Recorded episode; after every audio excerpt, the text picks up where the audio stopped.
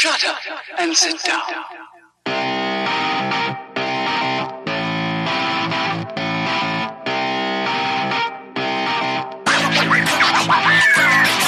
What's up, everybody? Welcome to the first episode of a new era of Third Shift. This is episode 196. I, of course, am your funky leader, the greatest man who's ever lived. It's me, it's Matt.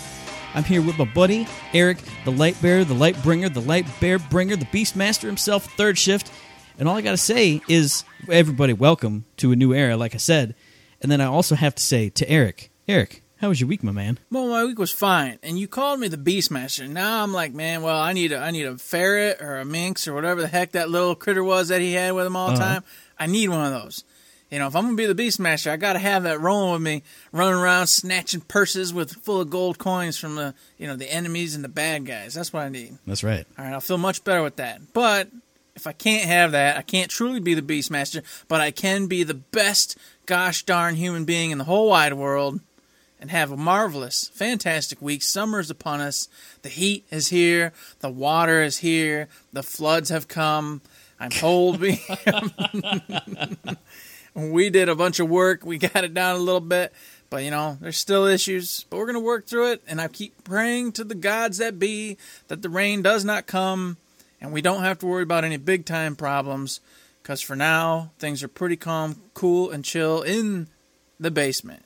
And if y'all don't know, Eric for years has been dealing with uh, just ungodly amounts of problems with rain and flooding in the basement. Anywho's, man, with the heat comes the beautiful outdoors. Been outdoors, getting things done, moving swings around, chugging up dirt, moving this around, planting grass, planting the garden, all that stuff out there with the family. Even this last weekend, Matt, got outside, got that grill fired up, Nice. put on the burgers, the dogs, you know, it did the whole kit and caboodle, charcoaled it up. Oh man, corn on the cob, taters, you know, you know how it's done. Nice. Oh yeah. Now the problem here is it's too hot. Okay. Yeah. So I did all the grilling, we did all the things, we were moving and grooving. All of a sudden, I'm sweaty, you know. I'm just, oh I'm like, oh, and then I sit down, and it's hot food, delicious hot food, hot sun, mm-hmm. and I'm like, no, this ain't working out. This ain't working out. So about ten minutes of that, and we were like, nope, back into the AC house. so we, we Nice. attempted, we got, we tried, we tried to get out there and do the whole picnic caboodle, but hmm. it just wasn't happening. Either way, we had a great time with it, and of course playing video games in the evenings, having a good time, getting set up, you know, some desk set up down here so the girls will be able to do said video games too. All in all, not too bad a week. What about you, Mr. Matt? That was just a just a blah week. I don't really remember doing anything cool other than playing video games. Well, actually, I do remember one other thing cool, but I'll get to that in a second. On the video game front, played Animal Crossing New Horizons. It's just an ongoing thing. You just make your town a little better. You move this resident over here. I'm, try- I'm finally trying to space everybody out so I can have regions and plots and things and stuff in certain areas that's supposed to be there. I said that last week. It continues to be the same thing. Obviously, been playing Persona 5 Royal. If you catch me on stream at twitch.tv slash third shift me, oh man, you see me having oh, lots of fun doing that. And then the other thing that I alluded to earlier, over the weekend, I haven't talked about a wrestling pay per view in a long time. AEW had their Double or Nothing pay per view, and there's been a lot of like sad news, bad news in the wrestling, you know, the wrestling world lately. Lots of former wrestler deaths. You know, big wrestling journalist passed away. Another active wrestler died. All kinds of just bad news. It's like the anniversary of Owen Hart falling and, and dying. You know, it's just like everybody's super sad. But then you turn on AEW Double or Nothing, and it was amazing. It had something for everybody. It was a fun, ridiculous show. If you like a big, crazy ladder match, they had one of those. If you like a regular kind of hardcore brawling match, they had one of those. You know, an old school 80s style professional wrestling match, had one of those. A modern day pro wrestling match, just aces top to bottom. Everything was amazing. They topped it off with this big, ridiculous stadium brawl going all through the Jacksonville Jaguar Stadium. Just absolutely ridiculous, but wonderful at the same time. It was just 100% positivity. You got done with that show, and it was just, you'd laughed, you'd like had intense moments, you'd fired up, you'd calm down, you'd, it took you on this wild ro- roller coaster ride, and it just felt awesome afterwards. It was everything that the wrestling community needed in this past week that's been so haggard and heinous. Oh, it was just, it was just amazing. I can't, I want to watch it again right now, just thinking about it. Listen to the smile on my face, ladies and gentlemen. Oh my goodness. Man, it's crazy wrestling. Jeez, oh Pete. So that was us individually this week. Together as a team this week, we did and posted up the Shifter Monthly topic at patreon.com slash third shift me. So if you're at that $5 tier, go ahead and check that out. And then that's us. That's it for us. Third shift as a team. But in the video game world, we got two pretty cool releases that came out this week. I'm going to let you go first, Eric, because I just did a lot of talking and I need to drink some water. You know, you know how it is. You don't get a drink of water, crazy fool, but that's all right. I'll, this one time, I'll give you an allowance while you suck down water and try to respond. This week, I found an awesome little game that's piqued my interest for one main reason, and I'll explain. It's Minecraft Dungeons, all right? Mm-hmm. This came out May 26th, of course. Mojang Studios, Double Eleven, you know, published by Xbox themselves. It's out for all the systems Switch, PlayStation, PC, and of course, Xbox. I was like, okay, I don't like Minecraft. Not really that interested, but I'll take a peek. Why the heck not? I get in there, and vibrant, lush, fun little worlds, all done up in, of course, Minecraft graphics. Right. So it's not like breaking the bank or nothing. But the way they did the lighting, the way they did the music, and the way it just the aesthetics change per dungeon, per area you are in, just looks fantastic. And of course, I was like, well, okay, where's all the crap going to be the crafting and the screwing around and just the wasting my life kind of stuff that people love Minecraft for? Yeah. None of it's there. There is no crafting in Minecraft dungeons. There's no mining. None of that exists. It's it's a Minecraft meets Diablo. It's actually just a Diablo clone with Minecraft in it, but simplified. And there's the reason why I'm interested in this title is because I would love a Diablo type game to play with, you know, said daughters who are going to be set up soon and have their own little shtick here. Well, that's a family friendly game. It's not like Diablo, blood, gore, death, craziness all over the place. True. You, a, a villager who is outcast, he comes back and he's like called the unvillager or some such, and he's all maniacal and ridiculous, and you got to chase him down, stop him from destroying everything. That's the story. You get to pick from a whole bunch of already set skin villagers. There's there's no perks or anything to them. It's just simply how do you want to look. You mm-hmm. get in there. There's no classes. There's none of that. You get swords. You get bows. You can either be a swordsman or you can be a bowman or you can do both depending on whatever the heck you want to do. Mm-hmm. There's your two weapon slots. You get your armor, you get your artifacts and enchantments. Enchantments give you all your little cool buffs that make you unique. Artifacts do the same thing, basically enhancing armor, etc., that kind of thing. And that's it. That's all you do. And then you go through said dungeons, all these cool environments, chasing after the unvillager, killing all sorts of different minions, monsters. There's mini bosses, actual bosses, just like in Diablo. Picture that, and it's literally this in Minecraft. But no hardships. There's legendary gear, rare gear, green gear. The only critique I've heard is that, uh, you know, being a Minecraft type game, a lot of the weapons and stuff basically the same thing, just higher numbers, better, better damage, that kind of deal. Yeah. All in all, though, I'm just looking for something fun to play with the girls because this is, of course, a multiplayer game. No duh, it's Diablo type game. Mm-hmm. So you can get on with your pals, get on with your family, have a romping good time. No blood and guts, family friendly, good stuff. So I definitely would recommend this title to anybody out there. So speaking of titles, we'll recommend to anybody out there, especially you and your daughters. This is a game that does have blood and guts, though, so it's it's perfect for you and the little ones. Perfect, for, perfect for me and the girls. It's Maneater, which dropped on the 22nd of May. So it was, I think, last Friday. Now, as we're recording this, developed by Blindside Interactive, published by Tripwire Interactive, dropping for the PC, PS4, and Xbox One, with a Switch version coming later. If you don't know what Maneater is, take a journey back in time with me to, I think it was either the Game Awards or like an E3, and you were like, "Whoa, what's this cool game? It shows like water and like a town and stuff, and then a giant shark comes flop like flopping out of the water and eating everybody. That's Maneater. You are a ridiculous giant bull shark, and it's your job to eat everybody. I mean, there is a storyline to it, like you know, you're you're going after a specific shark hunter that killed your mom shark, and blah blah. blah. But the whole moral of the story is go around, eat fish, level up. You're attacking like smaller predators in certain areas to dry out the apex predators, beat them. Then you start getting some upgrades. Because what I didn't know is Maneater instead of just being like a wild dumb action game, it's a it's like an action RPG. You level up, you get you know new new abilities. You level those up. Once you beat the apex predators, you get different mutations you can put on your shark. So you're better at like destroying boats or other apex predators or the shark hunters that come after you. It's just a wild, crazy time. Another thing I really like about it is that I didn't have any idea about is you know watching some reviews you can see it's got uh, like a I mean, it has a silly presentation. Obviously, you're a shark swimming around, jumping and flopping around. Like you can jump out of the water on land and like do a weird like squid bobble. And, Well, naturally, yeah, do the squid walk across. Yeah, but on top of that, they've got like voiceover that tells the story from Chris Parnell, you know, Saturday Night Live and Rick and Morty fame, and he tells you like a bunch of false shark facts as you're going through doing crazy stuff with the shark. And it's basically an eric story. Like it starts out with a fact but then it skews it so far that you know it's being ridiculous. Apparently there's a whole cast of shark hunters you have to you know track down and beat. All kinds of different biomes to go through. And that's what impressed me the most is it's an rpg I've heard that like takes 15 hours to get through, but then some of those biomes you're going through, you know, it's like creeks and this and that. But I was watching some gameplay of it, and you're unlocking new areas. Some of those areas are actually really gorgeous. Like the base game itself doesn't look that great, but the environments of some of these secret areas you see the sharks swimming through,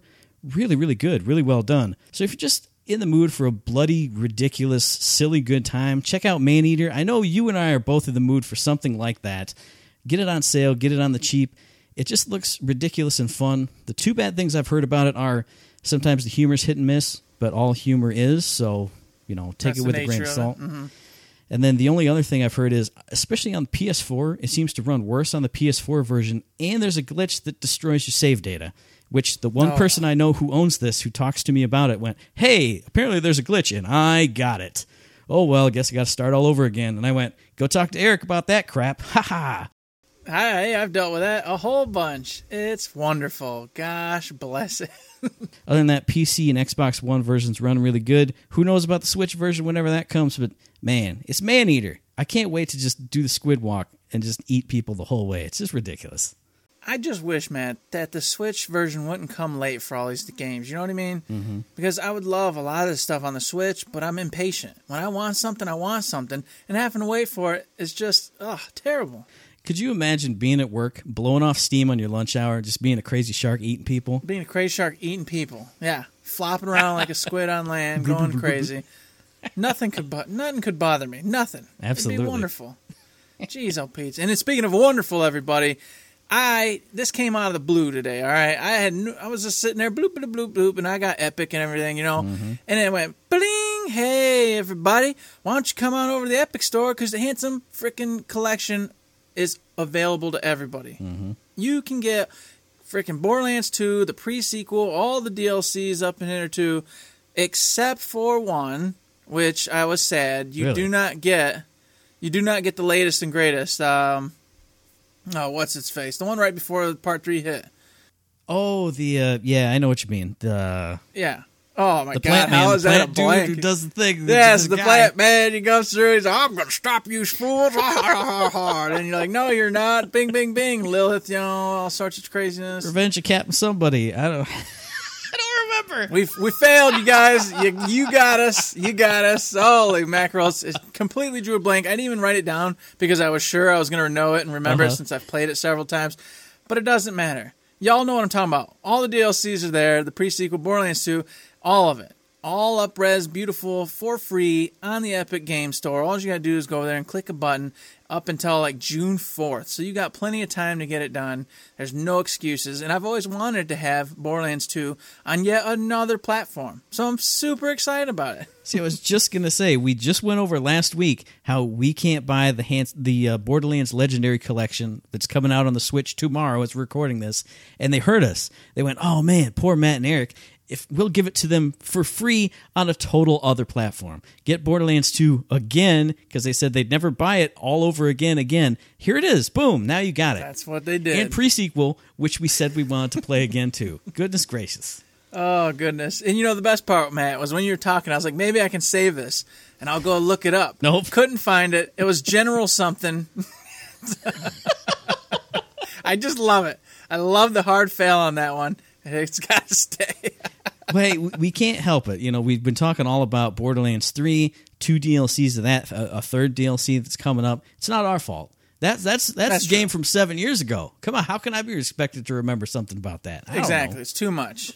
I, it's too late to apologize anyway. By gods, I don't care. Don't care. Not gonna worry about it. You know what? It's all in the past now. Whew. And Speaking of things man. we don't care about, hey, a hotfix came out today with like nothing in it. Oh, there was one. I, I joke, but there was really almost nothing in this hotfix. All it mentioned was there was a progress blocker in the Pandora's Next Mouthpiece quest. There was a, a talk prompt that wouldn't prop up for somebody. Uh, did never happen to me, but Apparently, it happened to somebody or enough people to get a complaint and a fix. So now you will be able to talk no matter what. There will not be issues. Thank you, Gearbox. But there's a reason, of course, that they're freaking doing this, right, man? Mm-hmm. You know, there's reason. There's no news. Nothing's happening. It's because they got a lot on their plate coming up right here. Of course, with the Legendary Collection coming out tomorrow for the Switch, you know, they got to worry about that and getting that out on the platform safe and sound, no issues. Mm-hmm. And on top of it, 6 4 they're releasing the takedown at Guardian Breach, the new patch, Mayhem 2.0, Phase freaking 1, all that. oh yeah. It's going to be madness. They're going to be up to their eyeballs. If you can't see, I got my eyeballs. I'm showing case in that. Mm-hmm. Up to their eyeballs and doo doo. Because that's a lot of stuff hitting, and a lot of hands are going to be flying trying to make sure everything goes smoothly. Yeah, because you know what happens when anytime there's a big patch, there's always many hot fixes that need to come afterwards because you got millions and billions of players playing it. There's going to be unforeseen issues, but like you said, there's a whole wealth of content coming just next week, right in time for us to record another show, but not have enough time to play all that stuff. I'm looking forward to it. I mean, especially that Mayhem 2.0 Phase 1 stuff. That's all the little tweaks and twicks and all the fixes and things that we talked about just a few episodes ago now. It's finally coming. It's finally coming. And then we get the new takedown. Sadly, the Revenge of the Cartels does go away at that time, but. But we get something new to slam our heads against and hopefully actually beat and maybe not and just get sad and go cry. And it's been discussed, but I don't know if there's been an answer. I haven't heard of one yet. People are asking that the cartel event be more than just yearly, Yeah. that it actually comes out periodically throughout the year. And I think I saw something about them discussing whether that'd be something they want to do or not, but uh, I never heard word back or saw anything. So, hey, if you still want the cartel event to come back, keep on hemming and hawing, and maybe it'll come back before this time next year because that was a really cool event and a lot of fun. It's going to be sad to see it go, but like you said, we get all this new stuff, which we've already talked about, and of course, next time or the next time after the next time, we're going to talk about even more when we've actually got to play it, get our hands on it, get some experiences, what we like and don't like. Absolutely. And then the next time after those next times, it'll be time mm-hmm. for the next DLC. Oh. So so it's just it's just going to be next times on top of next times, just good things uh-huh. raining down on our faces, which is the favorite which is our favorite thing. We love it when there's all kinds of good content and good stuff to talk about. Unlike this week where there was not much Gearbox news. So you know you know what we default to. If there's not Gearbox stuff to talk about, we got to talk about Persona. It's the best best game ever. Persona Five Royal. Just, just hey man, get ready for hundred nonstop weeks of Persona Five Royal talk. That's what it's gonna be. That's what it's gonna be. That's true. Anytime there's a law, you know it's going to be Persona. So just strap in, get your little uh, belt buckle done up real good tight because you know we're talking about it. And we have quite a bit to talk about in a way because we went through several dungeons. Well, two for me, several for you. Yeah. But, you know, you know what I'm talking about, people. We left off, we think, we're pretty sure, with uh, Kaneshiro. I, I did look it up. We we ended right after Madarame, and I, I squeaked like the next week of a little bit of stuff in there. So we we, Okay. we left off where you thought we did, going into Kaneshiro's palace, and then the the I shouldn't name the character after that, but the the next character's palace as well. Yes. Now you you can't be blamed, Matt, because as we said, you're flying through. You're way ahead of me now. Mm-hmm. Time is just you know what are they, what's that saying? Time's a flat something or rather. Time's a flat circle. There you go. Time's a flat circle. Well, well, well, well, well. I know that saying because there was a wrestling pay per view called "Time is a Flat Circle." Oh, Uh, I just heard it said in a show or on in a book recently, like said t- twenty times, and it was just like, okay, I get it. Ah, my goodness gracious. So, anyways, we left off at Kaneshiro. This big bad thug boss man. He's like, hey, Makoto, you got some freaking things I want. Otherwise, I'm gonna expose you guys. I, I took pictures with you in front of drugs. Everything's going wrong. You're gonna do what I say. Phantom Thieves, we don't play by them rules. That's right. You know, we make our own rules. We do our own thing. So of course, we infiltrated that big old bank, Mm-hmm. and we got to business. What'd you think, Matt? Now I, I gotta say before we get into the actual palace itself, All right, back and tracking. I feel like this is the worst setup for a palace. like sure he you you find out he's a big thug he's controlling stuff around shibuya and all this all the bad stuff he's doing but then he's like oh i got pictures of you standing in a place where there's booze at and like the pictures all of you guys like pointing and going like hey what are you doing over there and then like stuff is just in the foreground it's not like they're like woo you know drinking or like mm-hmm. passed out you know on the floor with drugs around it loo- looks like they stormed into a place to rescue their friend which is exactly what they did but oh no can't have I I don't know. It's it's just silly. It's it's my worst. It's my least favorite setup. But this is one of my favorite dungeons or, or palaces, just because of the whole. I like the whole atmosphere. I like the the environment. I like that this is when the the enemies start getting harder. You start getting more resistances. You start getting the psi and the nuke enemies too. And I love the I love the puzzle, the the number puzzles where you have to spell out the words on the ATMs using the codes that you find. Mm-hmm. I really appreciate that it's not one of those things where you go and they're like, "Oh, I wonder what it could be," and then they tell you literally what to punch in. You have, if you don't remember, you have to go in your inventory and look at the books that give you the codes. Look at the books to figure out the codes. Yeah, Yeah, I really like the dungeon. I just, just like you said with Madarame's, though, I feel like it wasn't different enough from the original game. Yeah, I don't think it was different almost at all, except for the inclusion of the seeds.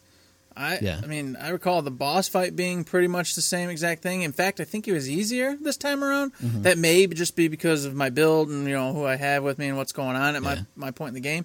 But I just felt like I had a much easier time with him this time around than I did the original time. Like Mm-hmm. he didn't have as many forms or something. Because I, I just feel like he did more. I feel like his, you know, his his form where he gets rolling on the pig, and you have to like sacrifice an item. I had to do that a total of one time. I think I had to do it like three times in the last game. Or Yeah, he, I agree he, with that. Or he would actually hit you a few times before they were like, "Oh, here's the idea," but instead it was like he started it and they went, "Ah, throw something out," weep, and then I murdered him, and that was it. Yeah, I agree. I, I just it went way faster, and I feel like that's the spot because they said that it made some of the bosses easier, more accessible. Yeah. and I feel like that's what happened in that instance because I do 100% recall that phase being much longer and being an issue and actually being worried that I was going to die on a couple occasions. Yeah. So that was a little disappointing. But with that being said, I love the boss. If you guys don't know, you get Kaneshiro. He's all a bit of a little fly man, me, and he's mm-hmm. just super annoying. And just he bu- he gets his bullies up there to help. You pound them out, get rid of them. He gets this giant mechanical pig out. He goes inside and starts blasting you and talking about how rich and crazy he is and whatnot. Mm-hmm. You bust him out of that. Then he wants to jump on top and try to kill you with it, as Matt was talking about. It's a really cool fight. I like the fight. I like the boss. And like you said, that lead up to it, where it's like a padlock and you're going inside and you got to unlock each and every code to align it up so you can right up to the boss man. That is a beautiful, wonderful design. I think it's one of the coolest of all the dungeons there are. So I liked it as well. It's not my favorite dungeon though, because unlike you, up till that part, I don't really enjoy this the going through the bank, uh, you know, areas and up and down and roundabouts. That none of that's too interesting to me. It's not my favorite music either. So for me, it's enjoyable at the end, but in the beginning, it's more frustrating than anything. Plus, I feel that the uh, the chests, the lock chests in this one, are annoying to get to if you're coming in at the day when you're supposed to actually just go kill the boss and don't get him beforehand. Oh, yeah. And I say this, Matt, because I had to do this because this was the last time I thought maybe it was worth doing. I came in at 100% threat, which is what happens when you put out the calling card for the boss. Right. And of course, it's like, hey, your only duty is to get to that boss and kill him. Don't be me- don't be messing around. Well, I wanted those lock chests because I was a moron and had not made any keys because I didn't have the time to. Mm-hmm. So I did that, and I went around, and they were just annoying to get to. It's it, the map itself's very confusing in this palace when you're trying to figure out what floor and where everything is. Yeah. So that was frustrating trying to figure it out and run through. And, and at 100% threat, it's no joke. Yeah. I mean, the baddies are everywhere, and they respawn within five to ten seconds. So you have to be beat and gone, or otherwise you're fighting that same ba- baddie again. And can you even ambush them at 100%? Because I thought once it got super high, you can't even get them a, a No, good ambush. I don't think so. No, I was I was attack just attacking them before they attacked me, basically, and then trying to avoid them, of course, at all costs. Mm-hmm. So it was a pain in my butt. And after that, I didn't get anything good anyway. Yeah. So I was like, well, whatever. I'm just gonna call it call it quits there. I'm not gonna worry about the lock chest anymore. I just want to state though that because of that, I was able to just really see how annoying those chests were to get to because of the map not showing you like where you are properly.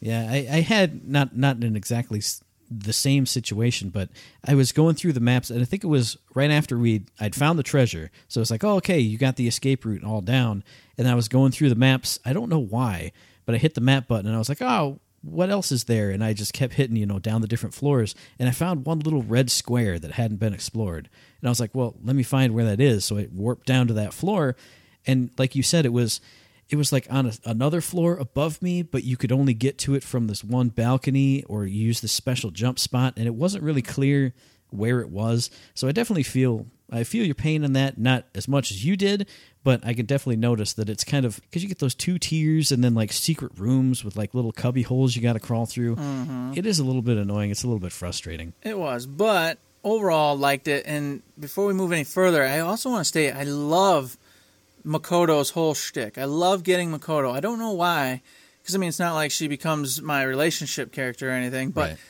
the lead up to getting her and just seeing her being insecure, but also like top of her class and trying to assert authority, but at the same time not know what's happening. It just melds well for me. I really like how her transformation occurs and takes place, and then she just recklessly goes wild, and then boom, just realizes who she is. I love that whole. I love that whole storyline. and I don't know why, but the first time playing through, you know, the first and second times in the base game, I never really understood why she turns into this biker chick, you know, like uh, a Fist of the North Star looking biker chick. I was like, that seems kind of weird, but hey, you know, whatever. But now playing through it for the third time, you can put you can piece it together because she is this prim and proper girl, but then like when you know the the Phantom Thieves are busting on her, when she's like, "Oh yeah, you're just some some prissy honor student," blah blah blah. And she's like, "Okay, yeah, I'll show you," and walks straight into Kaneshiro's den, and he's like, "F this, I'm getting it handled." And then, like you said, when her persona comes out, it's the same thing. You're like, "Ah ha ha, we're gonna use you and all this stuff," and she's like, "Nope," you know, drops the gauntlets, puts her fists up, and that's it. So it, it totally fits her character, which I never noticed or appre- I maybe didn't appreciate as much before. Like you said, her character, her the way she like flips that switch and turns into a badass, love it. Yes, I agree. It's one of my favorites of all the game. That part of the storyline, I just couldn't wait to get to. And when I was in there chewing it up, just loved it all. And I, and kind of as a blessing but a curse because of those save issues I had, mm-hmm. I got to do that whole shtick two times. Yeah. Just this time, so I really got to experience it finally. You know, it's in my bones. That's four times now I've seen this particular scenario take place. I got it. I loved it. I couldn't wait to do it. And now I don't got to worry about ever seeing it again until they come out with Persona 5 on the Switch. And then I'll have to do it all over one more time, you know?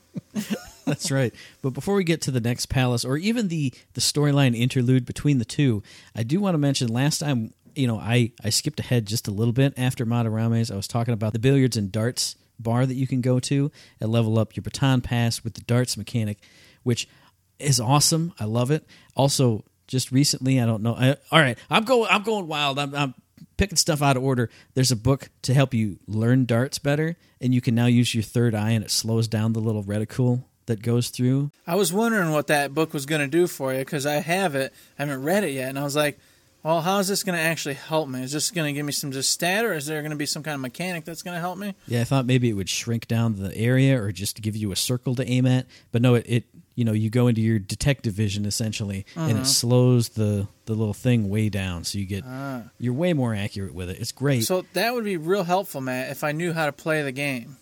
Because I still do not understand this game. I cannot figure it out to save my life. Just throw it's it like, hey, bullseye. strategically play to get the numbers down to 0 Mm-hmm. in your turns. So I, and then so I'm like, okay, well I'll get some bulls here. Start off real nice, and Mm-hmm. everyone's like, awesome, awesome. That you're great. This is wow. You're like an A plus player. Look at you, hundred down, woo woo woo, Mm-hmm. or whatever, ton down, whatever that is. Then the next player goes, and it's mediocre or good or whatever. Mm-hmm. And then I go, and then I and then you know another thing of whatever. I try to just do moderate and whatever numbers. Yeah. And then e- every time it gets back to me, I can only get like two. And then I'm like, well, everything requires more. Everything's more than two points. Pff, you failed. You lost the game. And then I'm like, okay, well maybe if I throw the dart off the board, that's zero points, right? Yeah. No, pff, you lost the game. I don't know what to do. I don't get it. I'm lost. I'm. I don't. I don't understand. I'm not a big darts player like nor- normally, but I mean, you, you understand what it is. Here's the score, and you have to just each score you get subtracts from that. You have to get yeah. down to zero. Dwindle to zero. Yeah, the the thing that's good about it is you can do as long as you do well, I would just go for bullseyes on your turn every single time because you'll get you know 150 if you get three bullseyes. Boom, that takes it down to 150 some. They do some, and then as long as you at least do decent on your second turn, they'll finish it up. They'll get that like I talked about to you with Yusuke about last time. They'll, mm-hmm. they'll stand there and go like, "Oh man, the pressure's on me. How should I do it?" And then depending on what the character is, you tell them a Okay, I see way. what you're saying. Go for max on both your turns, so it forces the the uh, NPC to finish it for you with their, you know, their oh my gosh, this is it.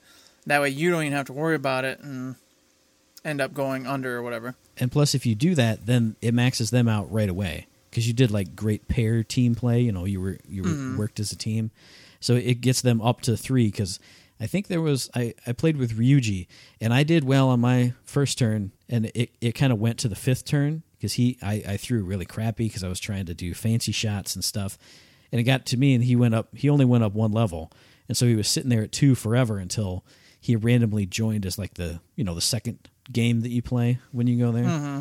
So yeah, Gosh bless it. if you do that, just just do it the Matt Hack. Just throw bullseyes and make them finish up the game on their second turn. Which they will because that's the way you know NPC stuff works. 'cause They're not going to screw you over like that, which would be ridiculous. Now, I don't think you did, but maybe you did since we talked last. But did you touch the billiard side of everything? I haven't touched it, but I read up on it. So do you, do you know what it does? No, I have no idea. I still haven't looked at it. Which I had no idea this was. I mean, I knew this was a mechanic, but I didn't know you could level it up. It levels up your technical hits, like when you throw fire on something and it's oh, burning. that's fantastic. Yeah, so it, you, I think if you play billiards once, you get like the base level of it, and then I think there are two or three books you can read about billiards that allow you to get higher and higher levels. Like I don't know if it's increased damage or like add status effects. I know the last one is every time you get a technical, it's a guaranteed down. You down the enemy every single time, and that's something that I wish I had known because in the Bank Palace, which we just talked about with Kaneshiro, and in the Tomb Palace coming up, that's where you get all the enemies with no weaknesses, and you're just like, well, I just hammer at them, and that's when I started using technical hits because you you burn them, you hit them with wind, technical. Half about half the time you get them down, you could do an all out attack. It's a mechanic I didn't use enough last time, and now I'm using it all the time, and it's great. And now you can even level it up and make it even greater with the billiards. It's crazy. Oh my goodness, folks! This is what I'm talking about. We got two games in one here at the billiards dart station, and this ain't even it. You got the fishing hole, you got the batting cages. It's ridiculous how many ways there are to up your character's skill in so many different ways and things. And I haven't even touched, like I said, I haven't even touched the billiards yet, and I'm half over halfway through the game at this point. It's, it's mind-boggling. Now, now you're forcing me definitely to go play the billiards. I should have played when I was invited last time. Ah, if only maybe I maybe I'll just take like an old save and I'll just redo the last twenty hours or so and and, and do it all over. Right? Just, just, just yeah, just delete all your saves and just do it all, all over. Just do it again. all over So again. As soon as it opens, you just be like billiards, billiards, billiards. Because that's amazing. The technicals are so easy to get and do. Mm-hmm. I mean, that's huge damage. and that's something that I never appreciated in the previous game because it. I don't know if it's different from game to game because I don't really remember, but I never used any damage items in the last game in the original game, never ever. But now I'm getting like ice magatamas and shock magatamas, and I feel like you know it says in the description chance to inflict freeze or shock, and I feel like it's eighty percent of the time. I throw out this little weak little piff of you know ice or electricity, and it gets boom immediate status effect, and then you can follow up with the technical super easy. And like I said, in that bank palace, in the tomb palace especially, those really save your bacon, especially if you're going against like the big strong, you know, red fire shadows. Mm-hmm. And in the most recent palace, which I won't talk about, there's a big boss that's weak to nothing. So I just I I hit it with technicals over and over and over and over and just melted it. So it's something we should all be using. I didn't know there were these items that could. I, I never used them before. Now I'm using them all the time. Is it something that's not weak? All right, whatever. Whatever the technical is, it's great. Oh, I should do that. I really should. I've got a ton of that crap, and I, I still I didn't use it last time, and I wasn't using it this time. It's just it's just tough sometimes because when you get those good personas and you've got all your skill sets where you want them, and you've got all the different attributes at your hands, Yeah. it just it's tough to go in and use the items because I'm like, well, either a I just overpower them by attack, attack, attack, which I seem like I feel like I crit quite a bit, So I end up downing them, taking them out without any issue. But then on the ones that I need magic, I have every type of magic there is, and I just don't really see it. But like you were just explaining, ah, I need to get in there and do that because it'd make it even easier. And that's the whole goal is to make this so easy that I can just baby walk all the way through and close my eyes and have a blast. What you just said, you know, having every magic available, I had that on my Shiki-Ouji originally. But as I uh-huh. kept leveling him up, he kept getting better skills, or I put him in lockdown, which we'll talk about in a second, maybe. And you know, he he kept getting better and better skills, so I'd replace like his lightning. So I'd be like, oh well, this is weak to lightning anyway. Let me throw out Magatama. Boom, it's down, but it's also shocked. So I get down and a technical, and that's what made me appreciate it even more. It's just Yeah, definitely. seeing how easy it is, and just I, I got to go into it for into it for a second. The technical is like a physical attack. So mm-hmm. like if you attack him with your weapon, the shot can transfer to you, and now you're shocked, and it's a bad thing. But now that everybody has the, the bullets reload after every every battle you have, that is also gets you a technical with shock. So I shock something, and I just go gun with everybody and hit them like a thousand times, and everything's dead. Everything just gets melted. It's so good. Mm-hmm. And I figure that out. Yep, that's all I do. Anytime that happens, Mm-hmm. guns come out, guns go blazing. Brrrr, everybody's screwed. Everybody's gone. Mm-hmm. It's a beautiful, beautiful thing. Makes the game so beautiful. It's just so much fun, you people. I'm telling you, the battle system in this is just a masterpiece, Mm-hmm. and you can customize and change yourself all you want to be as happy as you want, and you everything's on your plate. It's just insane. It's Mm-hmm. insane. God. There's so much. There's so much I want to go into. We're not even to the second. No, the we next can't. dungeon We yet. can't, man. We can't do it. Come on. now, the lead up after Kaneshiro's beat, you're like, oh yeah, we saved the day. Everything's okay. Mm-hmm. You get the summer vacation. Now, was the fireworks before the summer vacation? Was that the lead up to, or was that after summer vacation? I think it was before summer vacation, right? I think it was just before. Yeah. Yeah, you attempt to go to a fireworks show and Mm-hmm. it goes bad because it rains and stuff. It's one of my least favorite events Yeah. because I felt like it was going to be something back when I did it the first time, and of course, even this time, it was still just sad. And I was like, "Oh, right, the fireworks show. I thought it was gonna be gorgeous, and they were gonna all be standing there and have a big moment." And then they started to, and then the rain came, and then it was over. And I was like, "Ah, I was really hoping for a big keynote right there, and it kind of was just a half of one." Yeah, I agree with that. But you you do still get to see the uh, the three characters in their kimonos, so it's like a special Yeah. costume for all of them. And then I, I won't spoil anything coming later, but it pays off with a good joke about Yusuke later on in the game. It made me laugh out loud. I really appreciated it. So eh, there there is that at least. You get a little bit of something. They shouldn't be joking. They don't need to be joking on Yusuke. At least he did it, man. At least he put on the dang kimono. You know, your boy, your boy, your main character just didn't even try. Like I told you at work, didn't even try. Just disappointing. I agree. I agree. No, it's it's not a joke on him wearing his kimono. It's Okay. You'll see. You'll see when you get there. It happens. Oh, I'll in the- remember, I'm sure. Yeah. it happens on the trip. You'll you'll know. Oh man, I can't wait. So that went through, that that went about, and then summer vacation starts. And then in Persona here, and when summer vacation hits, your friends now start calling you, and they want to like come over in the morning, and they're like, "Hey, I'm available downstairs if you want to hang out." Yeah. So they're at the LeBlanc Cafe. If you go downstairs and talk to them, you can initiate a whole day of you just hanging out with them, day and evening if you so choose. Mm-hmm. And there's ups and downs to that. And if you want, if you need the character to get up, this is the time to do it because you get tons of bonus rep with this character mm. while you're doing it. And typically, you're going to do some event that's going to get you charm or knowledge or something else as well, and it's going to be mm-hmm. the three marks, which is a you know big nice chunk. Yep. So it's it's usually beneficial unless you've got a lot of outside NPC characters that you want to level up because this is also another time where they start calling you out of the woodwork. Everybody's calling you. Everybody wants your attention.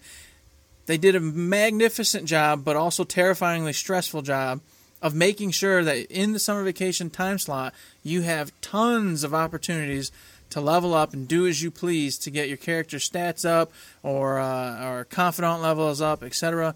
I loved it. I appreciate it, but it's ex- like I said, it's very stressful. I mean, because you got to start picking and choosing because the days they just click, click, click, click, click. They don't stop. They're going. They're flowing fast, and you just before you know it, you've gone through you know 15 days. Yeah, I 100% agree with everything you said because it is stressful when, you know, you got a call from this person and you know you're going to be doing something that's going to get one of your social stats up. You're going to get that character closer to another level up.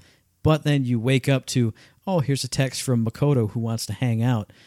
But I will say this is this is one part of the game where I mean, I, I like him as a character. I like Yusuke, but this is where I really appreciated him because he came over like five times in those like 15 days. And every time he came over, he leveled up my charm, which is what I needed to max out to get Makoto further along. And it was, you know, he'd sit down, you'd read an art book or something. You get Yusuke, you know, he, he gets his little his little notes. You get the charm up, and then he'd say, "Hey, let's hang out afterwards too." And I'd be like, "Hey, let's go to the bathhouse, dude." He'd he'd go up again. My charm would just be through the roof for those five days, and it almost felt like they were five days in a row.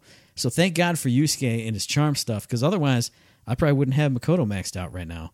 But I mean, it, I I do feel what you're saying though, because there were those days where it was like, well, I need to get this other character up. I need to call Kawakami tonight, but Yusuke's here, and I need that charm. I gotta have it. See, and I couldn't, I couldn't say no because, like you just mentioned, Kawakami, for example. Like we've talked about, some of these characters, the NPCs, only come out or only offer certain times to hang out. If you miss those opportunities, they're gone. You're never getting them back, and it just leaves you a little bit farther behind and maxing them out as a uh, character. And especially for Kawakami, that was impossible. Uh, she had to be maxed out, and I had to be married and everything else before, before you knew it. You just couldn't, couldn't stop it.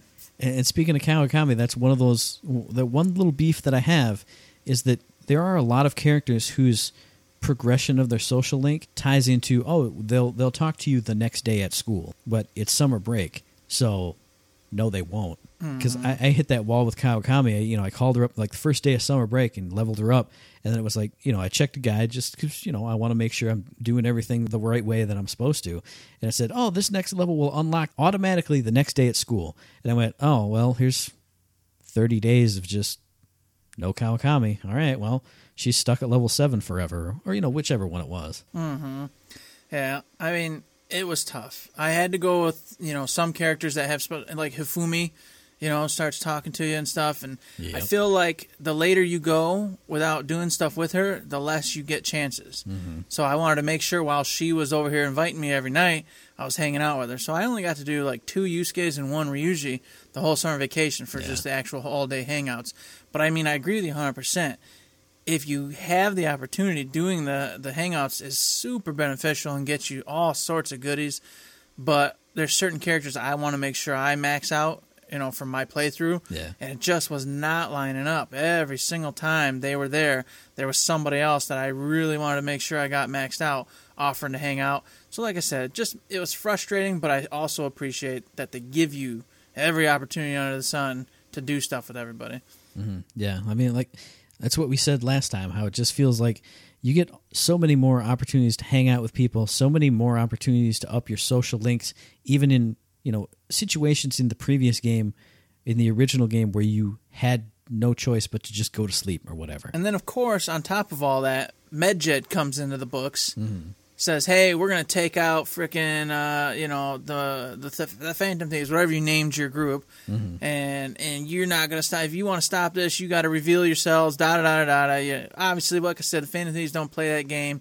And then a little weird token comes onto your phone and starts going, "Hey, you you you got to do this for me. I got someone's heart you're gonna steal, and if you do that, I'll take care of Medjed." So your team gets together and they're trying to figure this all out throughout the summer vacation as well. And of course, it leads into the whole next storyline, which is one of my favorites. Yeah. I love this storyline. I love this dungeon. It's a beautiful, wonderful thing. Yeah, I, I 100% agree with that. This is probably my favorite. I think in the original game, as the as you were doing the final boss, and the one character was realizing things and coming to terms with what was going on in her head, because that's I mean that's basically what everybody does in this game. They deal with their issues and kind of grow out of it. I think during the original playthrough of the original game, I went, "Wow, this is actually something special." because I mean it was great beforehand, but it was like wow, this is these are like deep issues. This character is coming like has this perception of what's going on and like learns to grow and stand up on her own. Absolutely great. I love I love the storyline of that character. And I love the dungeon too, and the way you get to see like the false memories that this character has. You get to like arrange the little puzzle to see the it puzzles. and, and mm-hmm. hear you know hear the person's memories of what's going on. It's just I, I love the and just the theme, like the whole Egyptian tomb theme of that whole dungeon is just it's just outstanding. I love it. Now you weren't mentioning names. Are you trying to like stay spoiler free here or something, Matt? Or are you just uh, being a little elusive? Because I was just going to go ahead and spoil it for the folks. You know, tell them what's going on, who it is. I feel like it's one we shouldn't spoil, but it's it's too late. so you want to wait on? You want to let this one stay kind of mysterious? Nah, let's just do it. It's fine. Okay, Everybody's played. Persona right. Five already. They're already. It's fine. That's right. These clowns, they know. They know. So this is where you find out all about Futaba. She ends up being the mystical little weird symbol that's texting you and telling you someone's heart to change. It's actually her own heart because as Matt already kind of alluded to, she's got a lot of deep-seated issues. Her mom died right in front of her eyes when a couple years before this you know, whole thing happened. Uh, she got adopted by Sojiro, who's the boss, who's the one that's taking care of you over at LeBlanc Coffee House. You find it's all interconnected. I, the story just really starts to lock into place right here, and you see all sorts of pieces starting to come together. And then you take her up and you say, "We're going to do this," and you find out she just doesn't want to come out. You gotta, get, you know, you gotta get her location. You gotta get her all sorts of stuff. You get in, and it's the Pharaoh's tomb, and you got the desert out in the background. Mm-hmm. And I really just the music's just bumping and kicking and popping. Now that's one thing I do want to jump in and ask you about because I remember in the first game running around in that town a lot more. A lot, Like there being Yes. two or three or four screens of being in, out in the town. Yeah, you had to go collect bags or something from the town, and then you also had to kill the guy like you did, and mm. yeah, there were multiple instances. Because yeah, there was one screen with two enemies on it, and then they were like, "Let's go back to the tomb," and I was like, "There's no way. We have to come back out again." And then we never did, and I went, "Okay, I, may, maybe I don't remember, but no, I specifically remember hucking and dodging and ambushing stuff all through that town for a oh, long yeah. time." There were way more baddies in there. There was multiple reasons you had to keep going back to said city before it was all said and done. So they once again streamlined it, Yeah. took out unnecessary beats, just made it so you went to the city one time to retrieve the item you needed mm-hmm. to further your progress in the tomb, which I love, as I said, I love that dungeon. I love the aesthetics, you know, the whole pyramid, the hieroglyphics, the mummies for the bad guys, and the balls, the giant balls. Oh man, who doesn't love the giant balls, you know? the big ski balls coming down. W- Another thing I really like is that you know you go through a lot of rooms and side things, but when you look at the construction of the palace, it's one giant, it's one straight shot. You walk in the front mm-hmm. door and you can go straight to the boss. It's just that she puts down all these walls and you got to take side paths to unlock them. But there's just something cool about running up that that single staircase right to the middle, and it's just oh, my progress is hampered. Let me go to the left for a little bit. That opens up this door. Go up, up, up, up, up, up. Uh, another wall. Go to the right this time. Duh, duh, duh. There's just something really cool about like steadily unlocking the progress, and that it's just one straight shot. It's not a building. It's not a maze. It's not some kind of strange thing. It's just you walk straight to the Pharaoh's tomb. You just got to go in the side stuff. Yep, and I also appreciate on each level, as you mentioned, that you got to sidetrack and go sideways. There's a save point. They don't fool yeah. around. They don't trick you. There's no tomfoolery. Every last one of them, there's a save point. So every time you clear an area, you can rest assured go up. You'll be able to save and then start your journey on to the next side quest. And that's something that I didn't mention in Kaneshiro's palace because I didn't think about it until right now. I feel like there were like three safe rooms in that whole palace, and this one had mm-hmm. like five or six. You know, as you're going up, there were even safe rooms in the side areas too. Like I feel like this one had plenty of safe spots, whereas Kaneshiro's you had to you had to slog through a few floors, you know, up and down and around the corner and sneaking through all the stuff. So it was it was really nice to get back to what felt normal for Persona 5. I don't know if they just cut out mm-hmm. areas in kind Kaneshiro's that had safe rooms or what, but it just it yeah, felt it did. really it did feel really funky with the save points in his his palace. Because I think there were like four areas you could go to when I did that fast travel. It's like first floor, uh, some other wing, the the top, and then Mementos entrance. That was it, or you know the palace entrance. I, and I think it was fine once you got to the whole padlock trap, like we were talking about, because there they had the one save point, and you could just kind of go beeline it down, just like you can with the tomb. Yep. So once it was there, it was okay. But like you said, whack when you're in the bank wings and all that stuff, yeah, it was a lot of slogging around to get to a save. So very much from undersaving going to oversaving here with the Futabas. It was a nice change of pace. Made me feel a little bit safer, more secure in what the hell was going on. Like I wasn't going to screw myself in any way, shape, or form while going through.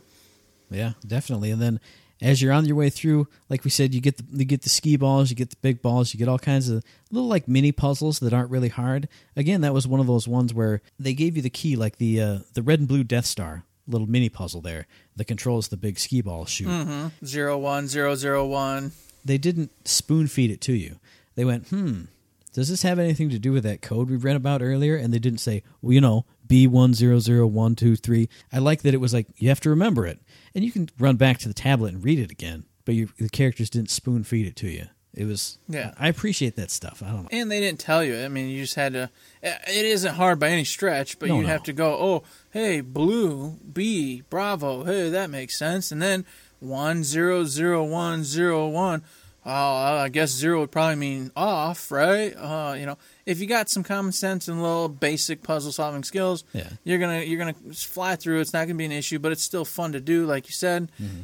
And if you have trouble, well, I mean, hey, you know, eh, not everybody's a smarts cracker in the box. You know what I mean? That's what walkthroughs are for. And plus, I think there was there were two different ones. There was like an optional one you could go back and do because I I did the the very obvious one, the obvious code, and it lets you go up and unlock the next area of the stairway. And then I went, oh, I'm all the way out here, and I backtracked back. Did the second one. I don't remember exactly what it unlocked. I think it was just an. It was a will seed. Was it the will seed? Yeah, it unlocks the red door that gets you to the will seed. That's right. There was that red door mm-hmm. there. That yeah, okay. So I wouldn't say it's a bonus item because if you're thinking about it, you got two codes, you're going to do them. But I appreciated that you know, hey, you can just do the one and just run off if you want. just run and skedaddle and totally miss a will seed. Mm-hmm. So yeah, that will seed was really cool. I was going to mention that if you didn't, which Mm-hmm. was right there where that is. Easily, you could have just took off when you saw that the access was available, Mm-hmm. and off you went. But duh, second code, pop it in. Not too hard, not too easy. It was hard Right. enough in that hey, it's letting you run away. Go go go! Finish the palace. Have a great time. Mm-hmm. And don't even worry about second code but easy enough that hey, well, what's this one do now? Click, click, click, click. Hey, red door, will seed, sweet, feeling great. Yep, I forgot all about it because so many of the other will seeds, like we talked about with Madarames, I feel they're they're just obvious. Like, oh hey, my grappling hook thing is is twinkling. Or I could just like walk straight over there, I guess. So if you have any kind of uh-huh. curiosity, you're generally going to find them. Which again, kind of applies to that a little bit. And these ones I appreciate because I felt like it was kind of like the right medium this time around. You had the little s- soft puzzle for the one. One was kind of a give me, just go around the corner and there it is. Hey, you got it. And then the last one was a, a big uh, baddie. Was guarded by a, Well, a red the- demon. The last ones So- always are. Yeah, and you know that's and it's fairly challenging. So I was like, okay, I feel good about these three will seeds. I had to pay attention, but I didn't have to go crazy, and it also wasn't just, mm, hey, here's the will seeds while you're going through. Oh, okay, I mean, why do we have them then? That's true. That's one thing I appreciate is that once you get within the like the horizontal radius of the will seed, even if it's like three stories up, Morgana will be like, "Ah, man, I sense something," and it immediately makes me spin that camera and just go, "Where? Where's that?" Yep. Because I know there's not a door here because I know what the little will seed like door on the map looks like, and that's not anywhere on this map. So it's got to be up and around, and it makes you look for clues, and that's that's my favorite thing. It's just scouring around an area trying to find what I can find. Another one of those intro areas in the tomb, there's so many like little chests all around or like little treasures you can get when you're jumping up on the statues and going across like the the quicksand oh yeah, waterfalls. you can skip them all if you want to. You could skip them all because I you go right to the door, but I'm like, mm-hmm. but what's he guarding over there? What's I see some glowing over there. I hear a chest. Is it up above me? Yes, sure it is. I'm gonna go get that too. But yeah, I understand it is great, and I appreciate it as well because when I get to that point, like you said, I, I go up to the next level. Now I know in this general region mm-hmm. something's going to be there. So now I'm starting to hunt and fish for it and go around. It's a wonderful thing to do. I think they're getting better. It's weird because I'm sure this was all put in at the same time, mm-hmm. but I feel like the will seeds are getting a little bit better and more fun to do as we progress through these dungeons. And uh, so I hope it stays that way. You obviously have been through another one, which I haven't yet. Mm-hmm. So don't tell me. Okay. But uh, I hope it continues to be pleasant. I hope so as well. I hope it continues to just progress. I hope there are a lot of dungeons where it's actually like a puzzle. You got to solve a lot of puzzles to get to them. Maybe in the very last dungeons or the bonus dungeon, you know, whenever that pops up. We've gotten through pretty much everything in the tomb except for the boss. What do you think about the boss? Because I got mixed feelings on this one. I didn't like this boss. I, I don't like the boss, Yeah. man. I uh, I was just you just hitting her for first off she gimps you right off the word go. She's flying around. Mm-hmm. You can't hit her with any of her melee attacks, and of course some of my strongest things are my melee attacks. Yep and so right away I'm frustrated, and then she's hitting you for crazy damage when she comes and does the huge uh, the huge swats and whatnot. Slams, so yeah. instantly even if you're guarding and stuff, you've got to heal like right afterwards. So I just feel I feel like it draws it out and just makes it frustrating more than fun. Mm-hmm. And then of course you're going through like you said the cool part, which is where Futaba's just in her head figuring out what she's going to be, what she's going to do, how she's going to act. Mm-hmm. And the whole time you're trying to stave off her mother and then of course she comes and then you do the whole harpoon, but eh But I think for me, I feel like in the original game, this was a lot more fun. I remember downing her with that harpoon like three or four times and getting in like big chunks of damage. Like I feel like you do the first harpoon and you get her down and you can do crazy damage on her. You're like, sweet, yeah, I can't wait for the next time that I can send Morgana away to man that big ballista. But then it was like six full turns before you could do it again. Meanwhile, I'm just going like plink, plink, plink. And for me, none of my characters got heavy damage on that stuff. So she'd come in and you know, Futaba would put the put the guard over you. She'd slam you down, but then she'd just fly away again, and you just go plink, plink until you finally downed her after those six turns one more time, and then you could do the big damage. So uh, you can watch you can watch my reaction on the stream. I'm just kind of like I'm not into it. It's not very fun. It's it's kind of a strange boss. it fight. wasn't fun. Yeah, it just wasn't fun. I felt like it was just dragging out unnecessarily. I feel like this fight was basically just a story for Futaba, which is cool. which is great. Yeah, but but the fight itself was not enjoyable, and I screwed I screwed up personally, but also the game screwed up. When it came up to say who wants to go man the harpoon, Mm-hmm. it didn't even give me a choice of all three characters. It only gave me a choice of two: one high damage dealer and Makoto. And I was like, well, crap. I guess I'll send. And just instantly, I went, I need damage, so I sent Makoto. Well, hmm. Makoto's my healer. yeah. So now my healer is gone out of my party, and this hmm. this like I said, this lady's coming in and hitting and doing stuff. And yeah, Futaba helps out, but when you get hit, it, you get hit. It's, it was for huge damage, hmm. and so I'm over here having to sub heal on with uh, my main character and whatnot, and Yeah. just an unpleasant experience. All in all, just was not happy. I mean, I screwed up with the Makoto part, but like I said, the game didn't even give me all my characters to choose from, which I blame that in that instance because it was healer or high my highest you know long range damage dealer, and I'm like, well, I'm never gonna win if I don't have my damage unless I just cheat and go to one of my god personas. But I, I'm like, you know, I'm not gonna do that. So here we go. It's unpleasant. Unpleasant. Th- th- That's where I luck out because I always have Morgana and Makoto. So I got two badass healers, and I put on my Shiki-Ouji. I put a little, you know, Mediarama. So I'm I'm the the expert sub healer. So it's just man, I'm all set. I'm I'm set perfect. They can send they can send my whole party away. I'll just heal myself. It doesn't it doesn't even matter. Oh, I wasn't worried about Mahaga, but you know the rest of the team. Yeah, yeah. I don't know, I, and I understand you can still win just with Mahaga, and yes, I would because mm-hmm. Mahaga is a god. You can't kill him. Yeah. But at the same time, that's not pleasant. It's stressful, and your characters are all dead. They're not getting XP. And speaking of stressful, there's that two or three turn mini battle you have before Futaba wakes up, where she does come and do the mega slam and does crazy damage. Killed Morgana outright, and I went, "Oh man, I didn't remember that there was it was like a two phase boss fight." So I went, "Well, one of my two res items, here you go." And I healed him, and he came over, and then it immediately went, "Oh no, we're losing!" Ah, storyline cut. And I went, "You just, you got to have it at, right at the right after the slam. That's it." Just have it have it slam go cutscene and then she flies up and oh no what can we do I, I was really frustrated by that in that one moment and then it was a not fun boss fight after that too mm-hmm. Yeah, overall, unfortunately, that boss fight's not the, the best, at least mm. this time around. And and I know we're already past this spot, but I just want to briefly mention it. I also kind of don't appreciate that last stretch up to her mm-hmm. when you've got to go. You're like, all right, we're ready for the boss fight, and then it's like, oh no, you're not. You got to go up this last wigwam, crazy stairwell like looking thing to get to the roof to fight her. I took. I they they give you an out this time. they did You can take the uh, you can take the uh, the the, The grappling God hook. bless it's the grappling hook up, and I did. So let me just say, I'm fine with it now. But it reminded me of last time in Yeah. the actual. Low, oh, I was furious with that because I was gimping. I was barely making it. I was trying my best to do what needed to be, and I was like, I do not have time to be fighting 17 of these dudes on the oh. way up to a boss fight. It was ridiculous. yeah i, I won't comment because there's something coming later that does the same thing but oh gosh. i mean it is it is definitely frustrating I, I, I don't know what to say it's frustrating It's just frustrating. i later unlocked abilities that help me out in the in the next palace which, which does that So we can talk about that later. I don't. I feel like it was a, a a spot where they're trying to force you to use a lot of items mm-hmm. and whatnot. Like they were forcefully trying to make you get rid of stuff before you get to the boss because you're obviously going to need to go to that boss full strength, full SP, etc.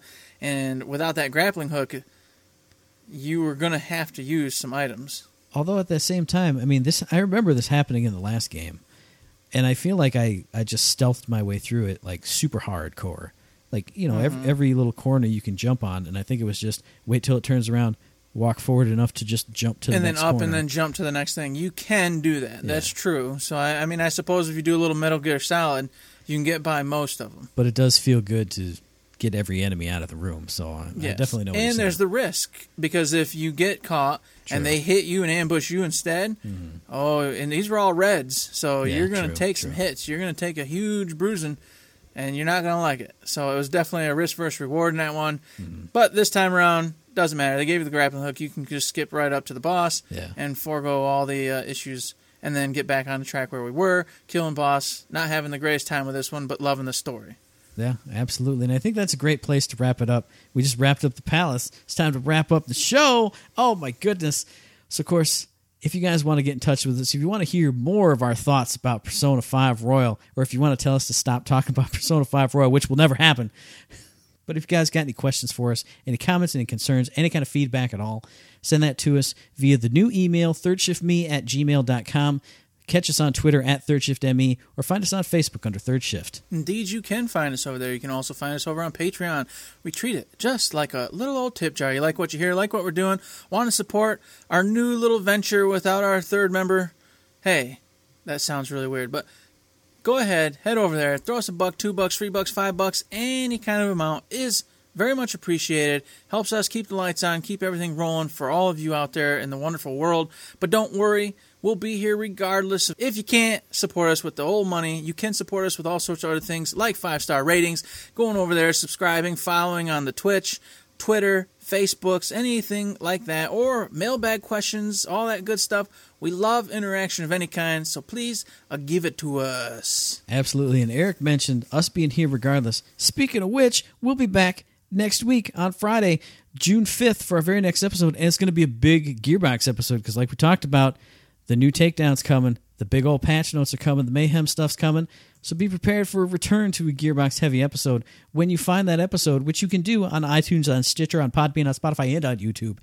And as I always say, if you like what we're doing and you'd like to help us out, please give us a like, a rating, a review, a comment, a subscription, any kind of good thing on any one of those good services because it does help us out and we really do appreciate it. And hey, if you want to get in touch with us, did you did you hear me at the start of the episode? This is episode 196.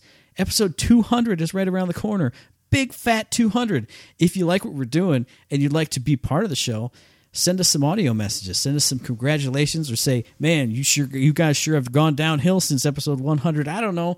If you want to send us some love, we'd appreciate it. We'd like to hear it. Send it to us via any any of the things. We'll we'll read it live on the show. We'll I'll, I'll plop it in the edit so we can he, everyone can hear your glorious voices. Give us some love for episode 200. It's only 4 weeks away. You got to do it. That's right. You got to do it. Get out there. Show us the love. Hey, if you got five star stories, now's the time to maybe throw those out here for episode 200. Mm-hmm. Listen to some of the fans, some of the listeners, five star stories. Oh, what a beautiful thing that would be. So, any and all, any and all things, very much appreciated. And with that, there's nothing else to say but Don't forget to save. Shut up